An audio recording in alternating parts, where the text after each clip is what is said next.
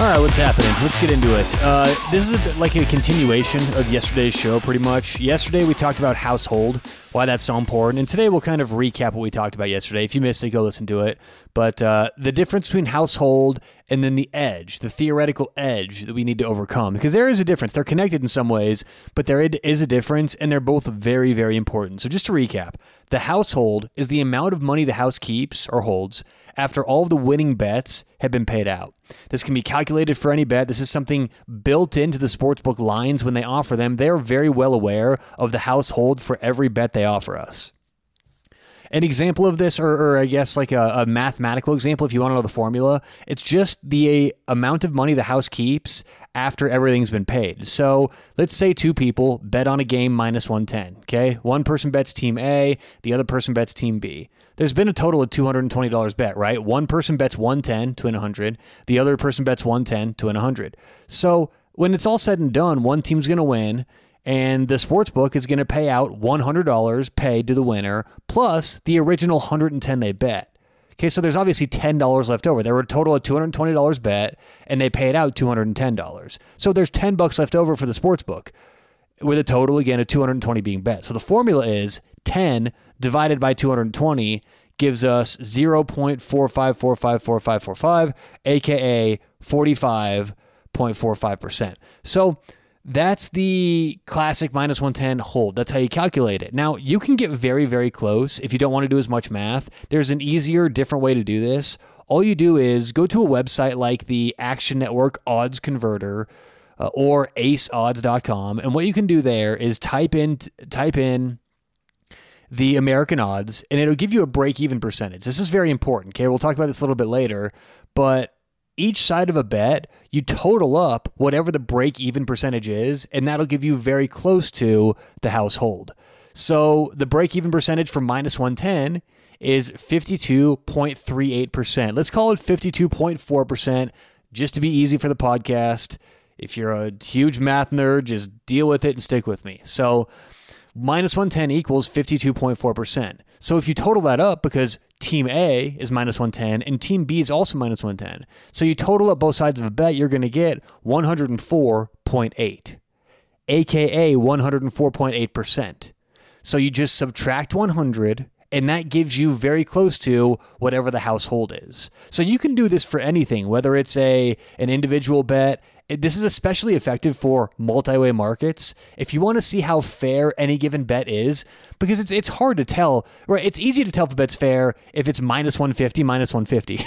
Not many of us would make that bet, right? But in a multi-way market, it's very easy to disguise their taxes and how bad the bets are because there's so many things to pick from. So if you want to calculate yourself on a first touchdown score or who's going to win the Heisman Trophy, it's going to take a little bit of work, but all you do is find the break even percentage for all these bets. Again, go to here, I'll do it with you real quick. We'll go to the Action Network.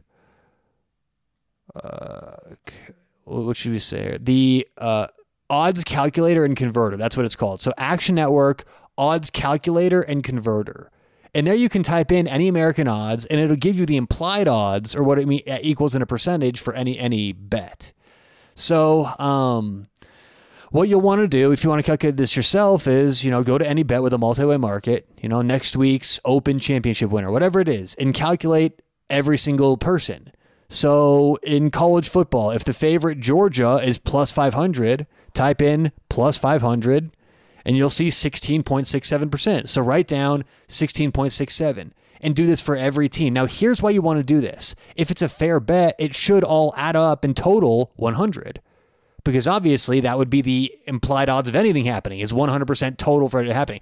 The more they charge over 100, the worse the bet it is for us. And one thing you'll find is when you start doing this from multi-way markets, you'll realize that the first touchdown score isn't a bad bet because it doesn't win very often. The first touchdown score is only a bad bet because the prices they charge are so insanely expensive. That's the whole thing. So when you start totaling these up, you'll see, holy shit, this sportsbook has a, a 35% house hold on this on this market.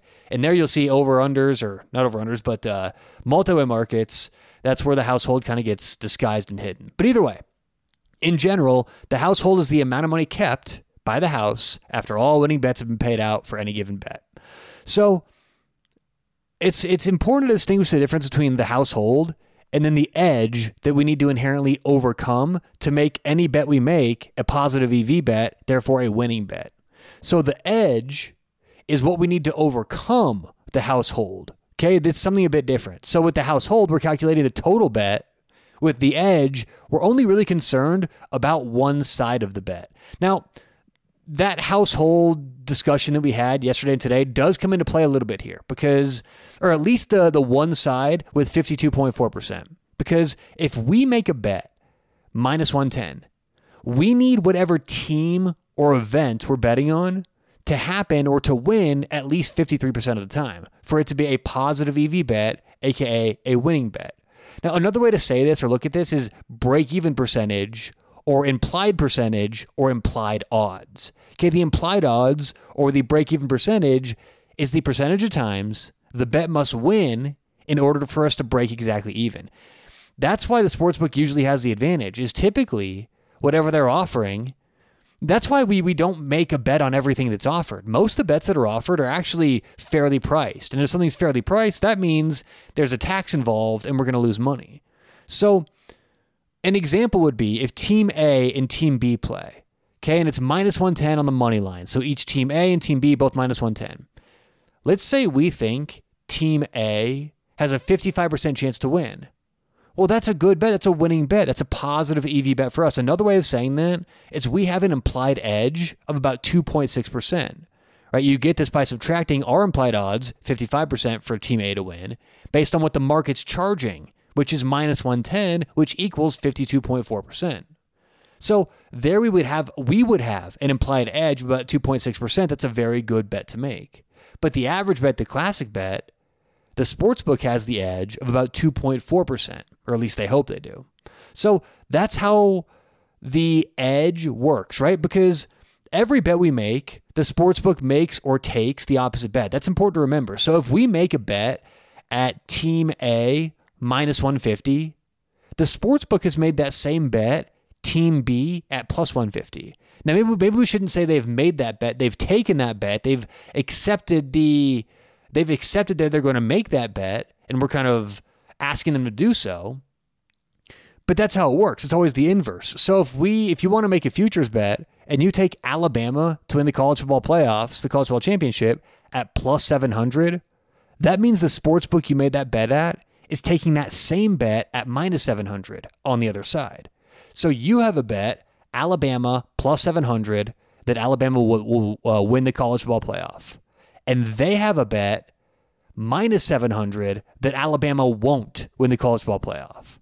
So every time you think you have a good bet, ask yourself, well, the sportsbook's making the same bet on the other side. They also think it's a good bet. You see, every time you bet minus 110, the sports books are also agreeing to make a bet, that same bet, just plus 110. Now, this may not seem fair if there's a there's a a game which is pretty common where where one team is minus 110 and their opponents are also minus 110. That's how the sports book works in their VIG.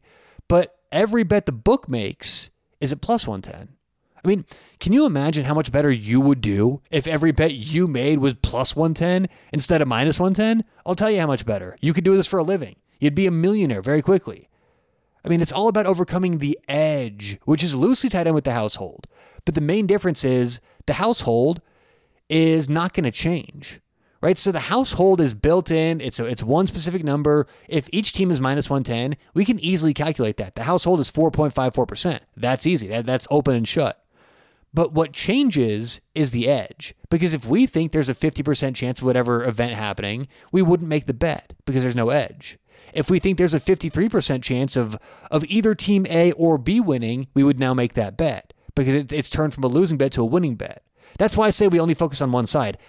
If we if we think team A has a 55% chance to win and we think that's a good bet, obviously the inverse of that is team B, we believe to have a 45% chance to win. So that's a terrible bet. So we just ignore them. That's why the edge and the implied edge is something we need to be so aware of because that's what the whole that's what betting comes down to.